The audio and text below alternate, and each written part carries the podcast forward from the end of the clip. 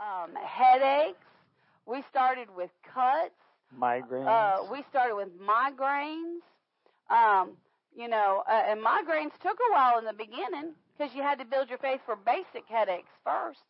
We've used our faith for uh, bee stings, especially with mom, because uh, mom's gotten to the point now that she'll have a, a, a severe allergic reaction. But thank God when she gets stung, she doesn't have that reaction. Um, and we've prayed her through some of those reactions. And Father, we just thank you for it. So, uh, so the more time you spend, so I encourage you. You know, you build your faith when you preach these things. So I encourage you to take these sermons and take these scriptures, to take the time to sit down and read the word and preach the word to yourself. Preach it to yourself. And, and what that is, is that's meditation. That is meditation. When you preach the word to yourself, I was joking and having a good time with Brianna the other day in the office um, because she said, you know what? She said, because one of her things is been, I just, I don't understand meditating. And honestly, that's no shame on her because a lot of people don't understand how to meditate. Meditating is thinking on the Word and talking the Word over with God, talking it over, speaking it over, thinking on it, and speaking it out of your mouth.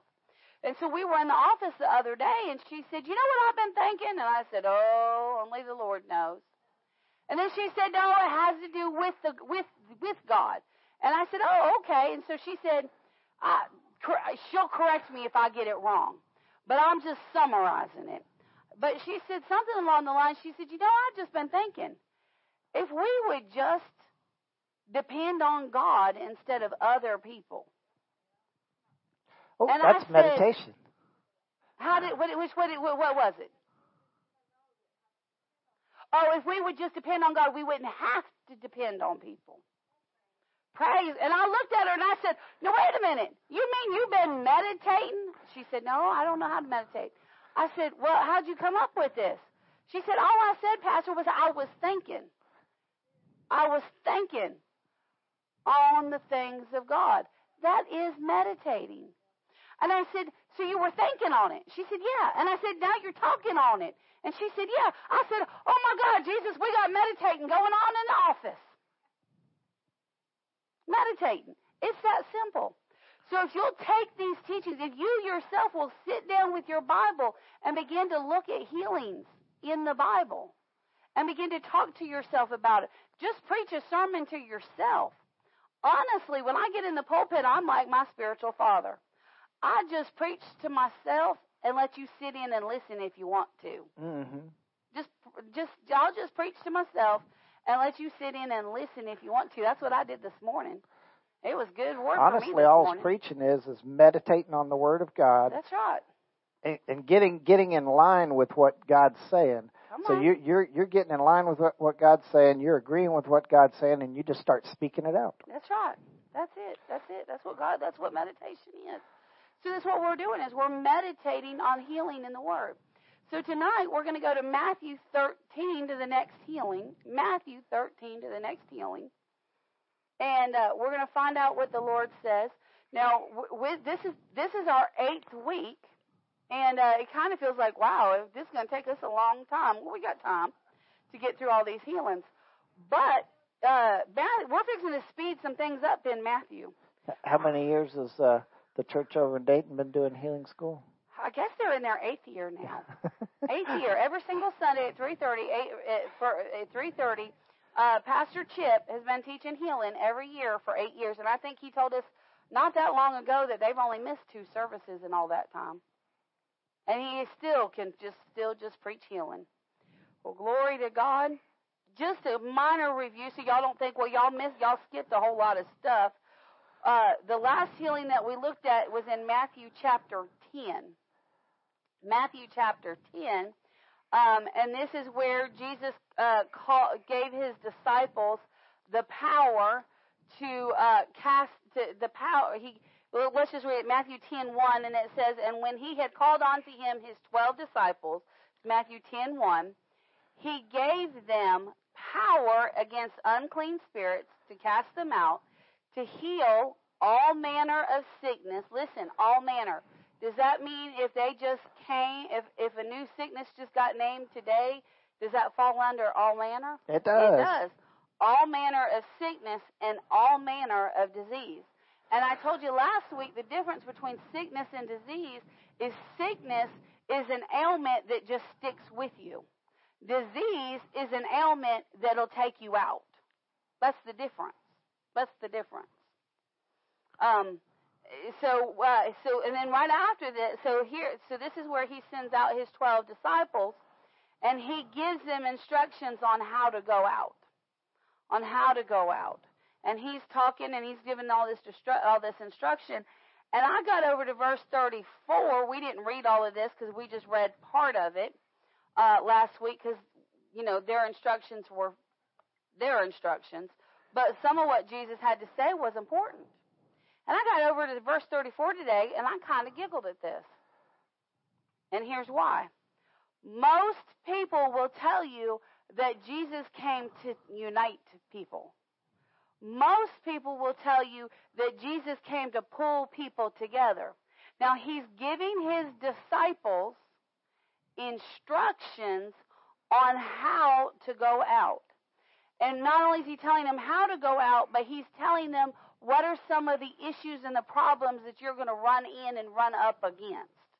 And one of the issues that he ran that, the, that he told his disciples he was going to run up against is right here in verse 34.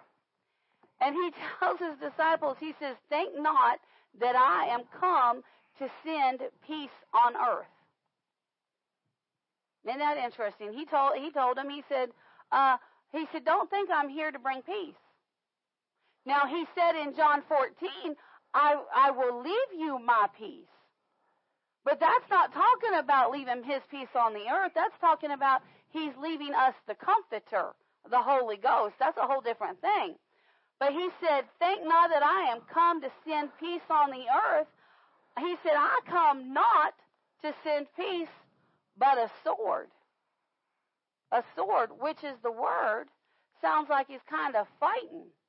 But uh, Pastor Mike's going to read this out of the easy English because it makes what Jesus said real clear. Yep, and it also for for the the young people that that have this thing about uh, everybody has to agree with everybody else. Yeah, there's older people that have right. that there mentality. there is. Yep. Okay. Anyways, uh, verse 34 out of the easy English says, "I will tell you why I have come into the world. I did not come so that everyone would agree with each other." I came to cause people to be in separate groups that fight against each other. That's why Jesus came. Jesus came to separate. What was he separating? He's separating the kingdom of God from the kingdom of Satan. He's separating the kingdom of light to the kingdom of darkness. Do what? If everybody thought the same thing, you wouldn't learn anything. There is a truth in that. But really, the reason that Jesus came is he came to separate the wheat from the chaff. That's why he came. He came to see, he came to separate the wheat from the thistles or from the weeds. That's why he came. And he came and he said, and he said this, he said, For I am come to set men at variance against, to set a man at variance against his father, and a daughter against her mother, and the daughter and and the daughter-in-law um, against her mother-in-law, and goes on and on down through there. Listen, not everybody in your household is going to come to Jesus. Unfortunately. Uh, sadly, unfortunately. But here's the deal: you've got to respect their choice. Now, don't. Now, that doesn't mean that you don't continue to witness to them. It doesn't mean that you don't continue to help them. Oh no, you do that. So he goes on and he gives them some some some instructions. And then in chapter 11, uh, after they've departed, Jesus goes on and he continues his work. And these are some teachings that he does in the synagogues in chapter 11 and chapter 12. Um, and and uh, we get over into chapter 13, and he's still doing teachings in various synagogues. And then, um, he, so he's go, and we learned this in the prior week that uh, that this was a period of time of weeks and months and even a year or more that Jesus uh, himself was going around teaching um, in different towns and cities and in different synagogues and even um, in the house sometimes he would teach. And then um, the, and then he sent out the disciples to do exactly what he was doing. He said, basically, Jesus said, I can't reach everywhere I need to go. So he said, you guys go with me. Um, but but he kept. And now when the disciples went out, Jesus did, didn't just stay home in the lounge chair. He was out teaching. And let's pick up right here in Matthew 13 and 53. All right. And it came to pass that when Jesus had finished these parables, he departed thence. And when he was come unto his own country, he taught them in their synagogue. So this is his own home country. His own hometown. His own hometown. And so he's t- teaching them in their synagogue, insomuch that they were astonished and said, Whence has this man this wisdom and these mighty works? Is not this the carpenter's son? Is not his mother called Mary, and his brethren James and Joseph and Simon and Judas? Listen, we just found out who Jesus' brothers are. Brothers, Jesus has four brothers at least: James, Joseph, Simon, and uh, Judas. Not Judas Iscariot, another one. Um, so we know, we know that he has at least four brothers or half brothers. He's in his own hometown. Now, I want you to notice something. The Lord just said it to me. I heard it while Pastor Mike was reading. The Lord said this. He said, Every man, every man looks at the outside. Every man looks at uh, what they see naturally. And they looked at Jesus and they said to Jesus, or they said amongst themselves, First they asked, first they asked, who's this man with wisdom and mighty works? Notice that they know, notice that they knew that Jesus was full of wisdom and did mighty works. They noticed the good in their life, in his life.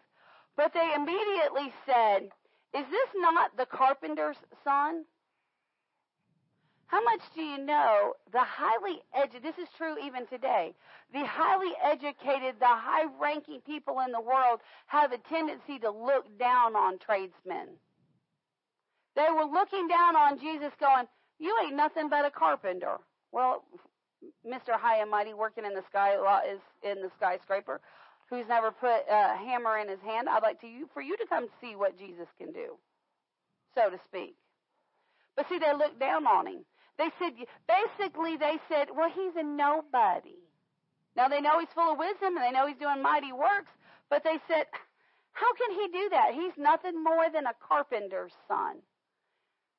Uh, listen, I know some of y'all in this room real well. And you've said, you've said, well, who am I? I'm nothing more than this or that. That's what they said about Jesus. Is not his mother is not his mother called Mary? How much do you know? Even though Mary uh, gave birth as a virgin mother, how much do you know there was still a rumor in town that she got hooked up with somebody other than Joseph? Don't you know there was still a rumor that she was, while she was engaged, she somehow came up pregnant? Come on. They were dishing him. They were dishing him.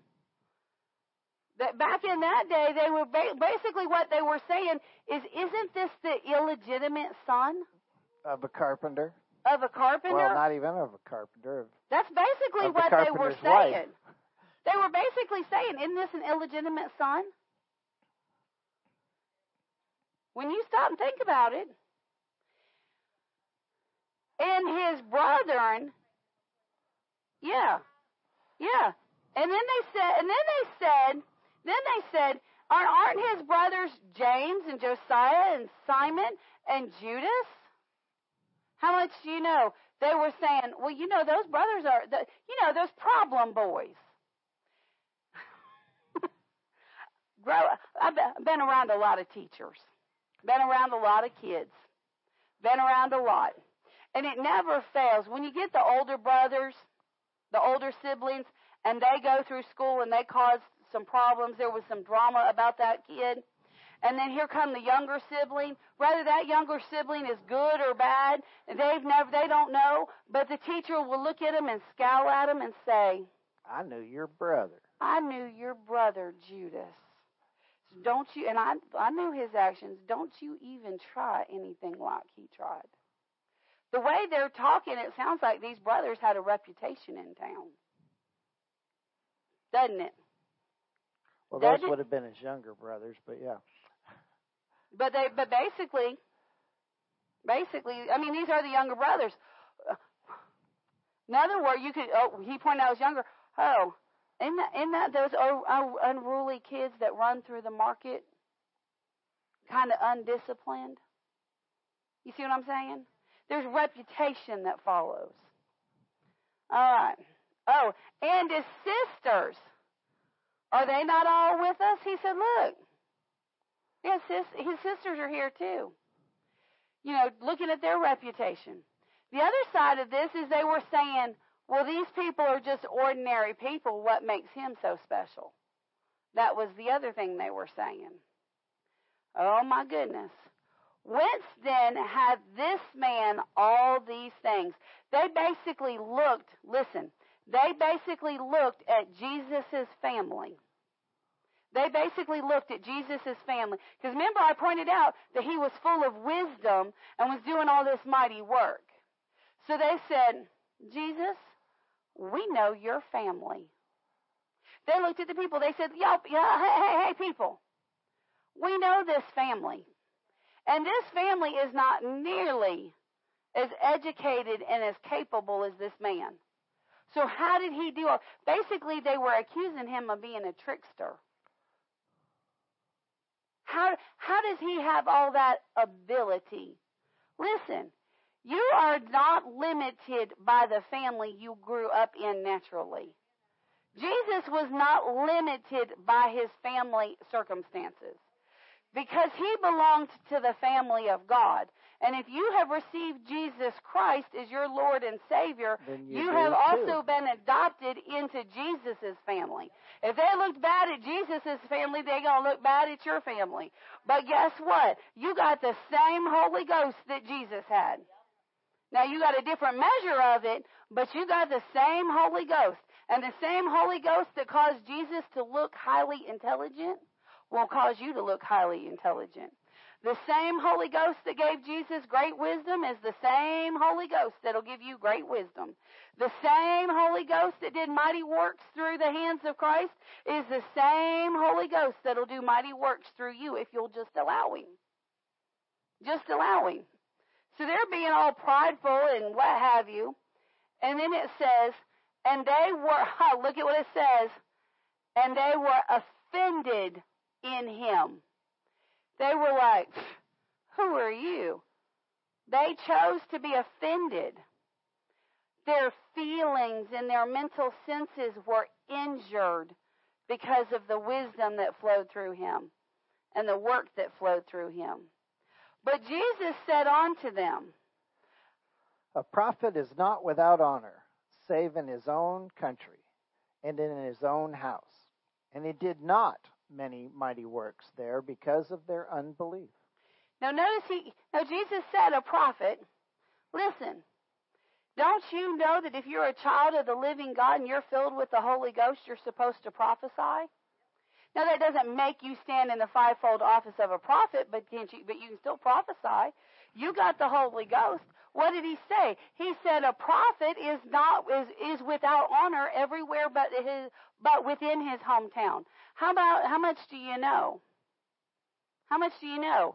You can get God you can get a hold of God and God can get a hold of you and you can begin to operate in the things of God and everything's wonderful and fine and then you get around your family and you're the same old little kid you've always been.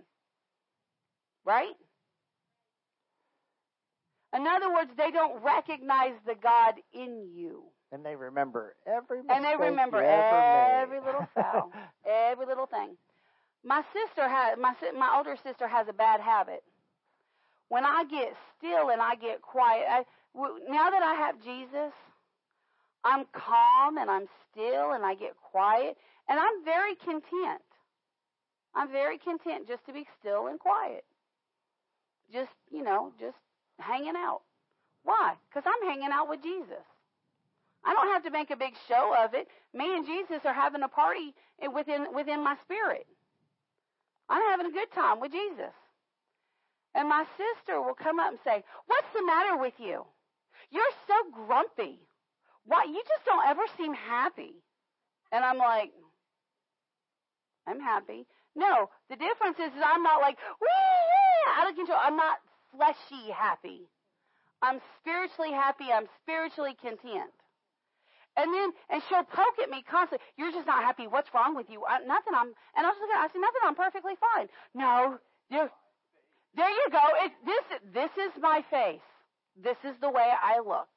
It's exactly right. I'm gonna have to take that. This is my face. you know. well, it's the way you said it. But yeah, this, this is the way. Like this is just it.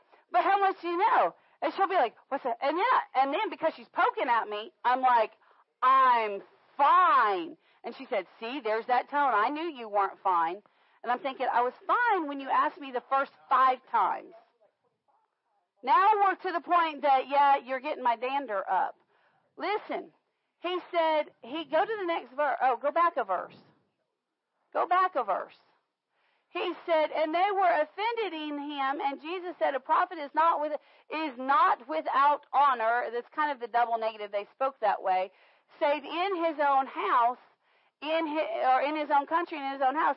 He said, "Listen." He said, "I go everywhere else," and everybody's like, "That's the that's the Messiah. That's the healer. That's the one you need." Like they're giving him honor. They're giving him respect. He comes home. There's no honor. There's no respect. Now look at the next verse, because the next verse tells you something crazy. The one that she just had up. The one that she just had up. And it says, and he did not many mighty works did it say he could not? No, it says he did not many mighty works. Does it say he was complete that he had no ability to do mighty works? No, it said that he didn't do them. Why? Because of their unbelief. So the indication here is now, now well, Pastor, I thought this was a healing scripture. Look at what we've been looking at for the past couple of weeks. Everywhere Jesus went, he went into the synagogues preaching and teaching and healing and casting out demons. So now he's gone into his own hometown to heal, to preach, to teach, to heal and set free the captive, and yet now here he can't do any mighty works. Didn't say that he couldn't do any works. It said that he couldn't do any mighty works. The easy English for that verse says, Jesus did not do many powerful things in Nazareth. Didn't say he didn't do any. Said Correct. he didn't do many. Correct. So he didn't do many powerful things in Nazareth because the people did not believe in him. That's right. Listen, if you need a mighty work, you're going to have to believe in Jesus. There's a lot of people that don't get their mighty work that they need because they refuse to believe. They refuse to believe. Let's go to Mark chapter 6 and look at this account. Mark chapter 6. And let's look at this. And he went out from thence. 6 1. Yeah, 6 1. And he went out from thence and came into his own country, and his disciples followed him. And when the Sabbath day was come, he began to teach in the synagogue. And many hearing him were astonished, saying, From whence has this man these things? And what wisdom is this which is given unto him, that even such mighty works were wrought by his hands? So, what does this mean? This means that Jesus went into the synagogue and was teaching and preaching. Now, you've heard Pastor Mike and I teach and preach, and when we teach and preach, do we not tell you about past experiences? Do we not teach you about past encounters? Do we not talk about the successes that we've had in the power of God? That we've seen this one healed and we've seen that one healed and we've laid hands on this and we cast demons out of this. Do you think, where do you think I learned to preach that way? By the Holy Spirit. So if the Holy Spirit was on Jesus helping him to preach, what do you think Jesus preached? I've gone to this town and I had this happen and over here in this town this happened. Why? Because he was building their faith. Faith comes by hearing. So he was teaching them through giving examples of miracles that was being done. So they said, they said, how has he done, or how does he have this wisdom, uh, which is given to him? They recognize that the wisdom was given. Notice that. They recognize, because they looked, remember we just saw it, they looked at his family. And they said, coming from that family, there ain't no way that kid can be that smart. That young man, that adult. No, they noticed that the wisdom was given to him. And even uh, such mighty works are wrought by his hand. They didn't question that the works were done by his hand. Why? They heard him say it. Plus, they had heard the rumors coming before he ever came into town. They'd heard the testimony. The disciples were with him at this point. We just found that out.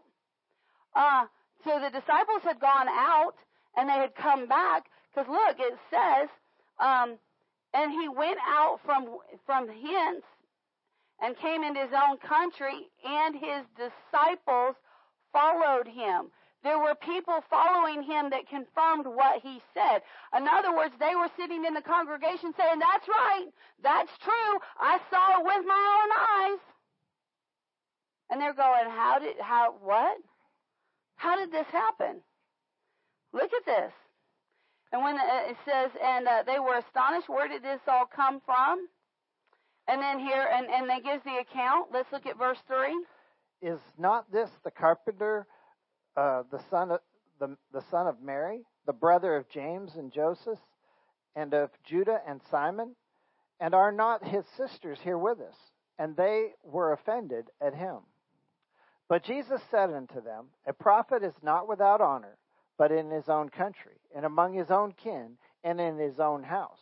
So this doesn't, we don't really see anything different here, but let's keep reading. And he could there do no mighty work, save that he laid his hands upon a few sick folk and healed them. And he marveled because of their unbelief. Now, notice, I want you to notice this. It says, and he could do no mighty work. Now, and then down below it says, because of their unbelief. Did it say he could do no mighty work because the power wasn't present? Did he say that he couldn't do the mighty work because, well, God just turned his back on these people and didn't want to? No. It said that, the, that he could not get the power to flow because of the people's unbelief. And what have we been teaching? We've been teaching that, and, and we've been showing that, that Jesus, in all these healings that Jesus done, he said it's because of your faith. So in this case, it was because of their faith that he couldn't do anything. So this is the first place that we see that perhaps there was somebody there that needed a miracle that didn't get it. This is the first place that we see that maybe somebody was there to be healed or there to be set free from demons or were there um, for for some divine healing that maybe they didn't get it because he said there was I could do no I could do no mighty work. Maybe there was a cripple that couldn't get set free from being crippled. He could he could handle a few things. He took care of some some cuts, he took care of some lacerations, he took care of some headaches. He might have cleared up a sinus infection or a minor earache but getting the but getting this the, the paralyzed person off their bed off their bed of sickness, he couldn't do that. Drying up a fountain of blood in somebody, he couldn't do that. Casting devils and demons out of people that were that were vexed with demons, he couldn't do that. Did it say he didn't want to? No. It did not not one place. There's nowhere in this verse that Jesus said, well, Jesus chose to do no mighty works. No. It said that he could not. There was a blockade. Listen, I have laid hands on people that needed divine healing because you can feel, you can sense when the power of God goes out of you and into them to be healed. And I have sensed, I've laid hands on them And I mean, it was like a brick wall. Why? Because though they were up here under emotion, there was no faith in their heart. There was no faith. See, their faith was lacking. But why was their faith lacking? It's because of, of familiarity.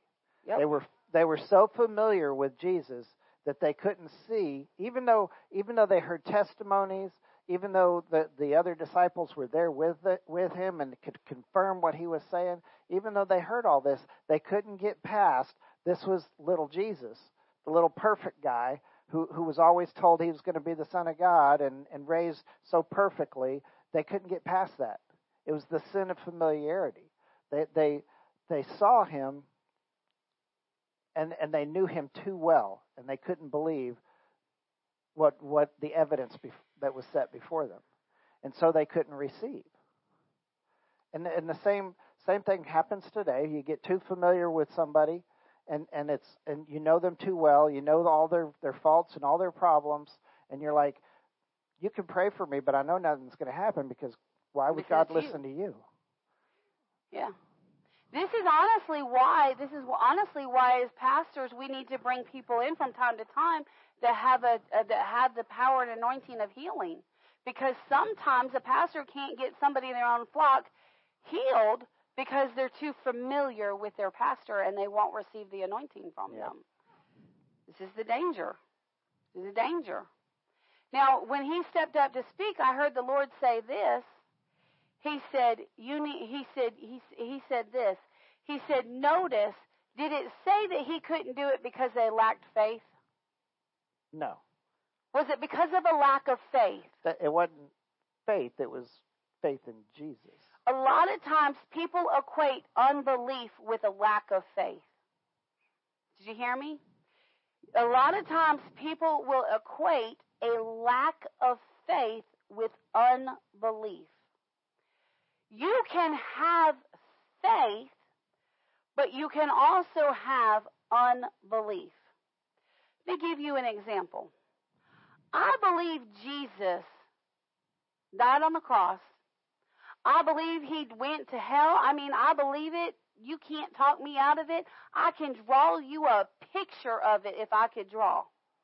I mean, I could, I could, I, I mean, I could, I could I could put it in a I give me the right people and I could put it in a movie and show it before you exactly what happened.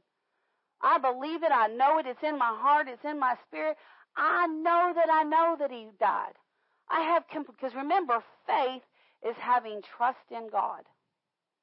Faith means you are completely trusting God. And I mean I know that God can heal, can can has saved. And I have faith for healing. I've seen God heal tumors off of my pets. I've seen God. I've had my I've held my animal. Now this is crazy, but I've held my animals in the hand in my hands, rushing them to the vet because they were on the they were on their way out. Their little their little face, their little tongues were turning blue in the whole nine yards, and I've commanded life into them and been healed. I've believed for divine healing for my husband's foot. I believed for divine healing for my dad. I believe for divine healing for myself. So I have faith.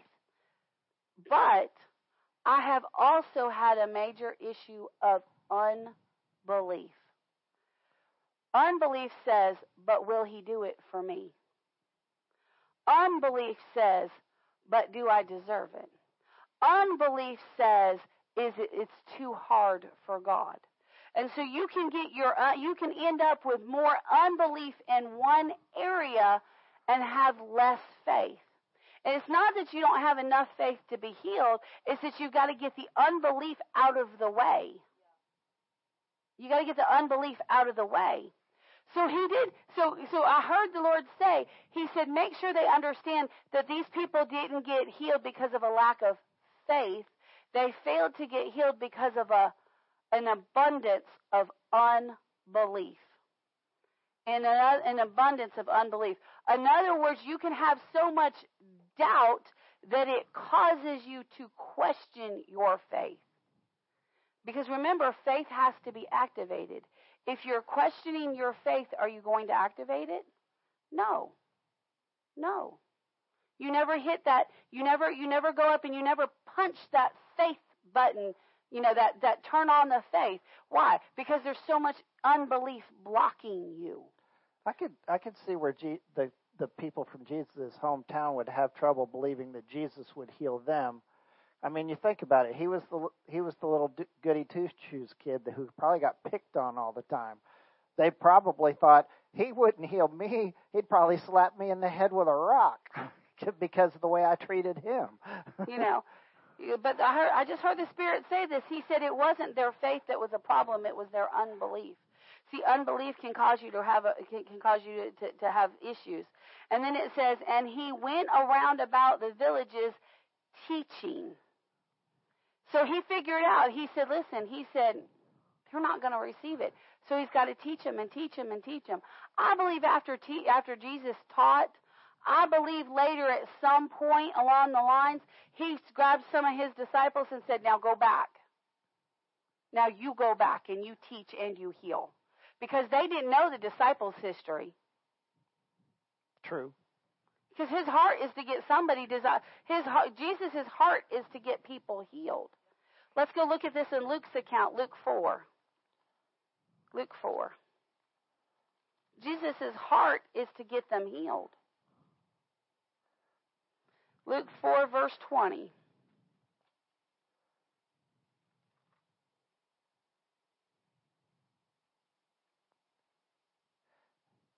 And he closed the book and he gave it again to the minister and sat down. Am I on the right one? Yeah, you are. Okay. All right and the eyes of all them that were in the synagogue were fastened on him. So this gives us an idea of the time that Jesus made it into Capernaum or into his own hometown, I mean. This is this gives us a time frame. This is after he was in another synagogue and had gone in and pulled the scroll of Isaiah and and and and read the part of Isaiah where he prophesied about healing the sick and and setting the captive free and all that. And then he put it on the shelf and he walked out. Then he went to his own hometown. So this gives us a little look at the at the timeline. All right. Let's keep going. And he began to say unto them, This day is this day is this scripture fulfilled in your ears. And all bare him witness, and wondered at the gracious words which proceeded out of his mouth. And they said, Is not this Joseph's son? And he said unto them, Ye will surely say unto me this proverb, Physician, heal thyself. Whatsoever we have heard done in Capernaum, do also here in thy country. Listen, now we know. Where, what, what town did he pull the scripture from? He was in his own hometown. Because they said, Is this not Joseph's son? Now we know precisely where he was when he read that script, that scroll. Let's keep reading. And he said, Verily I say unto you, no prophet is accepted in his own country. But I tell you of a truth, many widows were in Israel in the days of Elias, when the heaven was shut up three years and six months. That's when it didn't rain for three years and six months. When great famine was throughout all the land, but unto none of them was Elias sent, save to uh, Sarepta a city of Sidon, unto a woman that was a widow. And many lepers were in Israel in the time of Elias the prophet, and none of them were, was cleansed, saving Naaman the Syrian. And all they in the synagogue, when they heard these things, were filled with wrath.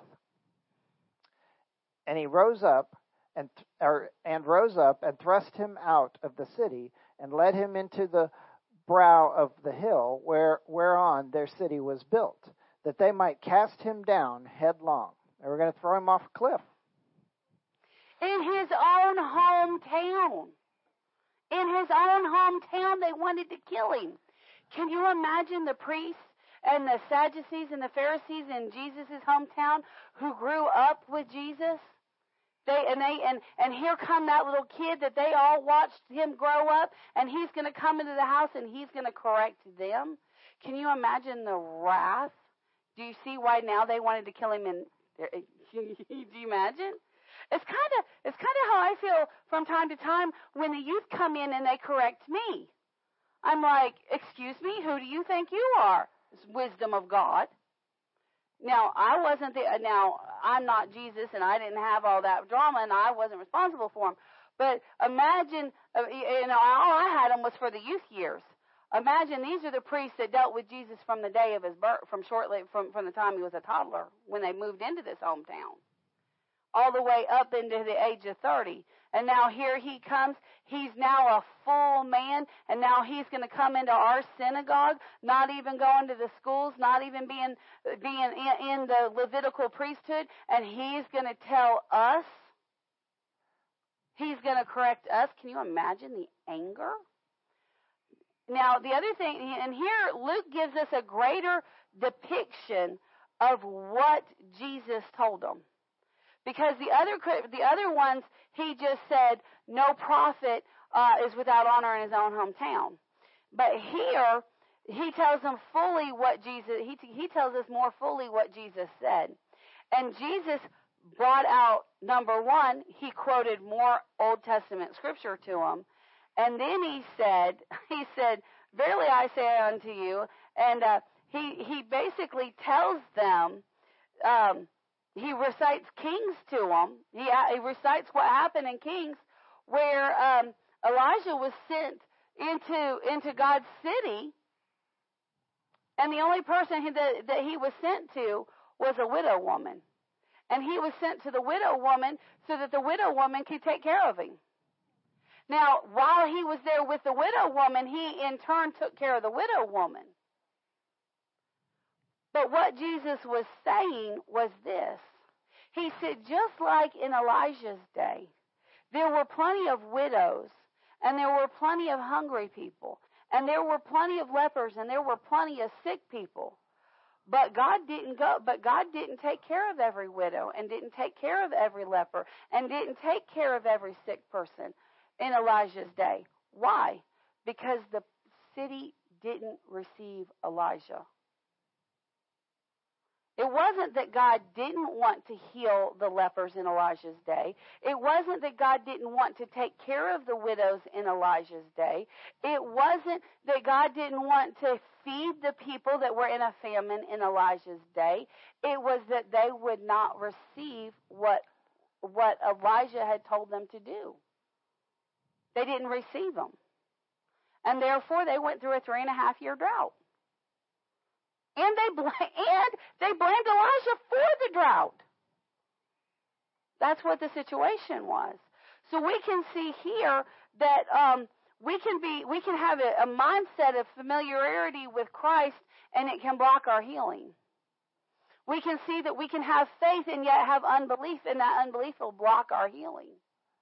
No, we don't want to be so familiar with Christ that we think of Christ as our homie as our best friend, as our best bud, as our, oh Lord Jesus, as our get out of jail free card. No, we don't want to treat Jesus that way. We need to understand He's the King of Kings, He's the Lord of Lords, He's the Lion and the Lamb. He is the great physician. And we need to approach Him as so. Now, we could still think of Him as our friend because He called us friend. If we followed even, his, if we even, followed him, even the best friend, but we have to do it with respect. That's right for who he is truly. You know, I have I have a physician that I love greatly, and I was and I respect greatly, and we go in, we have a nice casual conversation with him. But when it comes to the medical side of things, I treat that man with great respect and great honor. Why? Because when it when because he's the physician and he has greater wisdom than I do in that situation. He's got he's I'm gonna I'm gonna treat him with honor. Well, I think we I think we've got time to look at the at this last at this other account. Let's go to Matthew 14, 14. You're gonna get all three of them. Oh, we'll we'll hit all four of them. Matthew chapter 14, verse 14. All right, 14, 14. There we go. Uh, let's let's read. Uh, this is right after John the Baptist was slain. His disciples came and told him that John had been slain. And uh, Jesus grabbed his disciples and said, Come on, boys, let's go up in a mountain and pray. Let's go hear from heaven. You know, when uh, when somebody dies, when when a when a fellow brother or sister in in the body dies tragically, you sometimes need to go get before the Father and find some things out. So that's what they did. And so they're trying to get up in the mountain and they're trying to mourn uh, the death of John the Baptist. And uh, look what happens. Let's read verse 13. All right. When Jesus heard of it, he departed thence by ship into a desert place apart. And when the people had heard thereof, they, when they figured out where he went, they followed him on foot out of the cities. He's trying to go mourn his cousin, and they're following him on foot. Come on.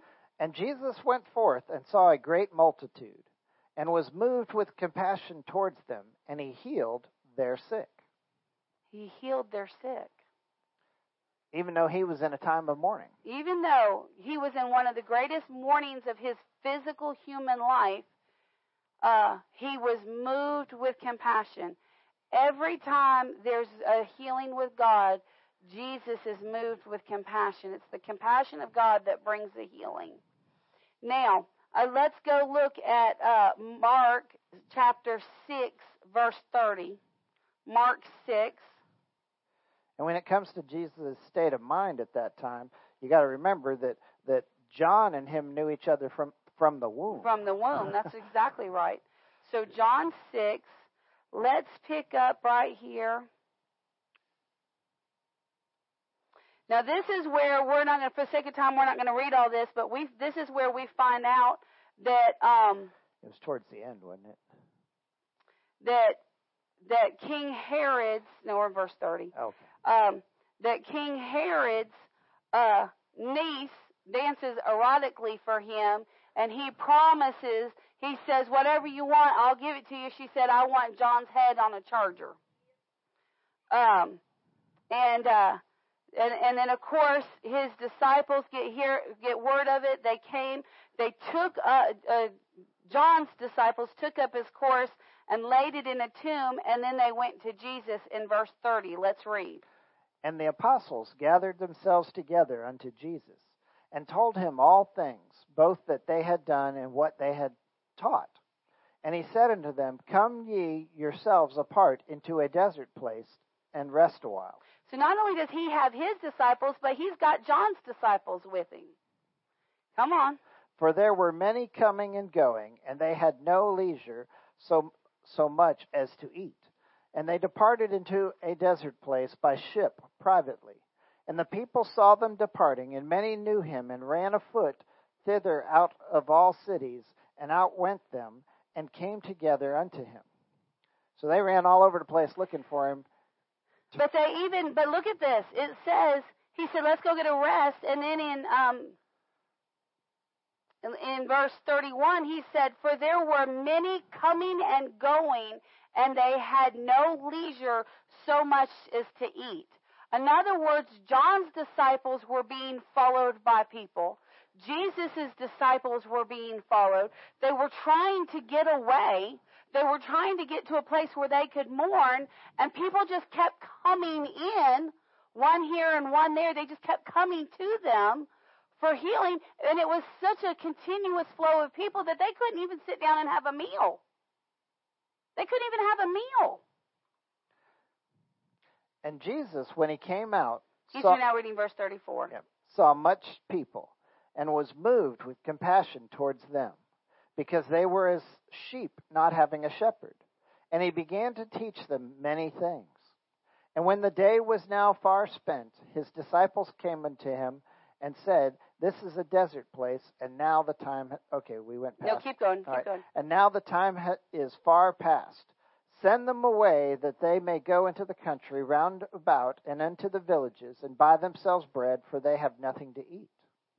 And he answered and said unto them, give ye them to eat. And they shall, and, and they say, uh, and they say unto him, Shall we go and buy two hundred penny worth of bread and give them to eat?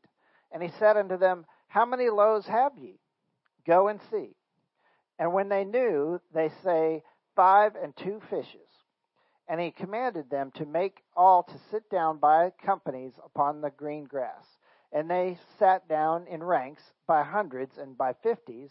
And when he had taken the five loaves and the two fishes, he looked up to the heaven and blessed and brake the loaves and gave them to his disciples to set before them. And the two fishes divided he among them all. And they did all eat and were filled. And they took up twelve baskets full of the fragments and of the fishes. And they that did eat of the loaves were about five thousand men. So here's the time frame of this. John the Baptist was decapitated right before Jesus healed many and fed 5,000. Can you imagine? Can you imagine the amount of compassion that had to go from him despite his despair? A lot of times as Christians, we are so busy about our life and the pressure of our life that we never give a thought for somebody else.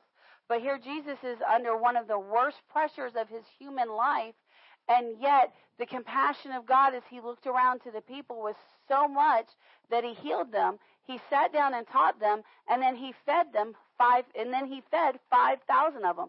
Now we know now now that he fed now that we know that he fed about five thousand. Now we understand why he couldn't even sit down to eat because they just kept coming. They just kept following him. Let's go to Luke nine, Luke chapter nine. And if you go if you go back uh, to Mark 14, you find out that, that that after he fed the 5,000 is when Peter walked on the water with Jesus. But we're going to go look at Luke chapter 9, verse 10, or thereabout.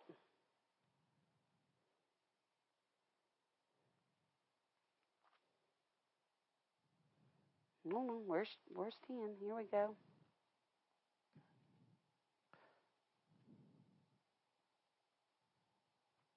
I think 10's right.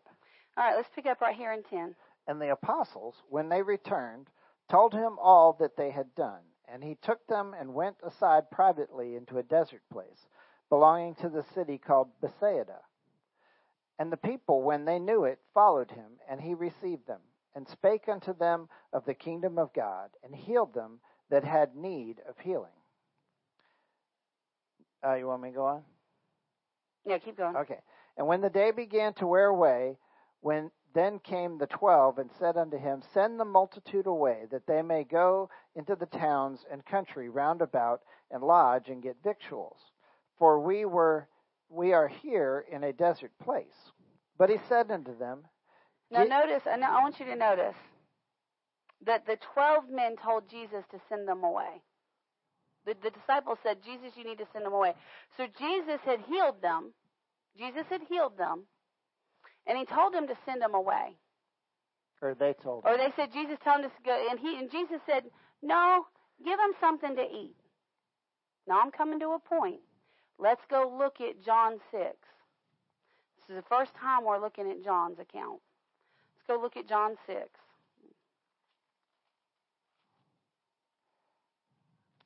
And we're going to go, we're going to start right here in verse 1. John 6, verse 1. Oh, we're going to see something miraculous right here. Well, what does this have to do with healing? Oh, this has a lot to do with healing.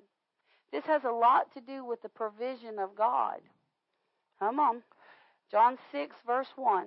After these things, Jesus went over to uh, over the Sea of Galilee, which is the Sea of Tiberias, and a great multitude followed him, because they saw his miracles which he did on them that were diseased. And Jesus went up into a mountain, and there he sat with his disciples. And the Passover, a feast of the Jews, was nigh. When Jesus then lifted up his eyes and saw a great company come unto him, he saith unto Philip, Whence shall we buy bread that these may eat? Oh my goodness. What was nigh? The feast of the Passover. The feast of the Passover the feast of the Passover. Isn't it interesting that we got to this teaching on Resurrection Day? He was healing people on Passover week. So now we know that this did not occur because it says the Passover was nigh. So we know that this is not the time of his crucifixion. So this is probably a year to a year, uh, uh, probably about a year before he goes to the cross. A year to two years. So we know because so so this is what we know. When we started in Matthew and we were looking at the healings, it, the last healing that we started to look at before this group of healings that we've been looking at for the last two weeks or so, um, he kept telling everybody, don't tell anybody. Don't tell anybody. Don't tell anybody. And now he's healing everybody and he's not putting that command on them. And now we know that this is the week of Passover. So now we know that we're a year, at most, two years out from his crucifixion. But they had already, but we saw um, that they were wanting to kill him in his own hometown. So the desire to kill him was already starting to happen. So in Jesus' three and a half years of ministry, we're probably pretty close to about two and a half years in. Pretty close to about two and a half years in. Isn't that cool? And this is Passover. This is the week of Passover. Now, what does this have to do with healing? So glad you asked. I want you to think about this. We understand and we know from Passover that at the week of Passover, that all the people are supposed to be in their home. We know that on that four days before the Passover meal, they're supposed to not only be in their homes, but they're supposed to pick this the Passover lamb. And they're supposed to be inspecting the lamb. And this said that Passover was nigh. Close. And Jesus was very concerned that they were fed. Jesus was concerned that these people were fed. Because they because part of the Passover is the feeding of the Jews. That was part of the covenant. So here's the deal. I believe that these 5,000 people, I believe that when he said the Passover is nigh, I believe that they're talking because, because remember, when the Sabbath hits that evening, they're not supposed to travel or do any preparation. So if he sends them home to travel, they're not going to have time to prep and they're already worn out. And this is what's called a high Sabbath. So they're not going to be able to do any preparation or any meal prep or any cooking uh, for four days. And they're already worn out. And so Jesus said, no, you can't send them away. Well, but, the, but, but, but what about their lamb? We saw it this morning. Go to Leviticus. We saw it this morning. Go to Leviticus. So 22, 23. 23. Leviticus 23. We learned that this morning for sure, didn't we? Yep. Leviticus 23. Come on, who took Leviticus out of my Bible? Not me. Come on. There it is. Leviticus 23, verse 5. In the 14th day of the first month at evening is what? The Lord's Passover. The Lord's Passover. So if this is Passover and they're with Jesus, then they've got the lamb. Then hmm. they've got the lamb. There was a reason that he didn't want them traveling. There was a reason that he wanted to feed them because he was the Passover. This was a type and shadow of the, what was coming in about a year. Think about it. Think about it. Oh my goodness. He is, he is the lamb. He said, no, no, no, make sure they're fed. Well, what does this have to do with healing? I want you to think about this. These people were so desperate for healing. They were so desperate for truth. They were so desperate for Jesus that they were willing to break Jewish law. They were willing to miss their own Jewish law of the Passover meal, which represented their freedom from slavery. They said, No, we're going after Jesus. Sometimes to get healed, you've got to go after it. You've got to say, you know what? Yeah, I've got friends that want to spend time with me. Yeah, I've got, you know, I've got this that needs to be done. I've got that that needs to be done. I've got this, I've got, you know, I really don't want to miss this. I really don't miss that. Listen, sometimes you're going to have to push some of that stuff aside, push some things aside. Not saying you don't have legitimate obligations, but sometimes to get healed, you're going to have to push some some some perfectly acceptable things out of your way and say, "Uh-uh, I'm coming after him, and I'm not leaving until I get it." That's the way these people came to Jesus. How much do you know? Most people could have said, "Now listen, now listen, honey. Now listen. Now Jesus just lost John."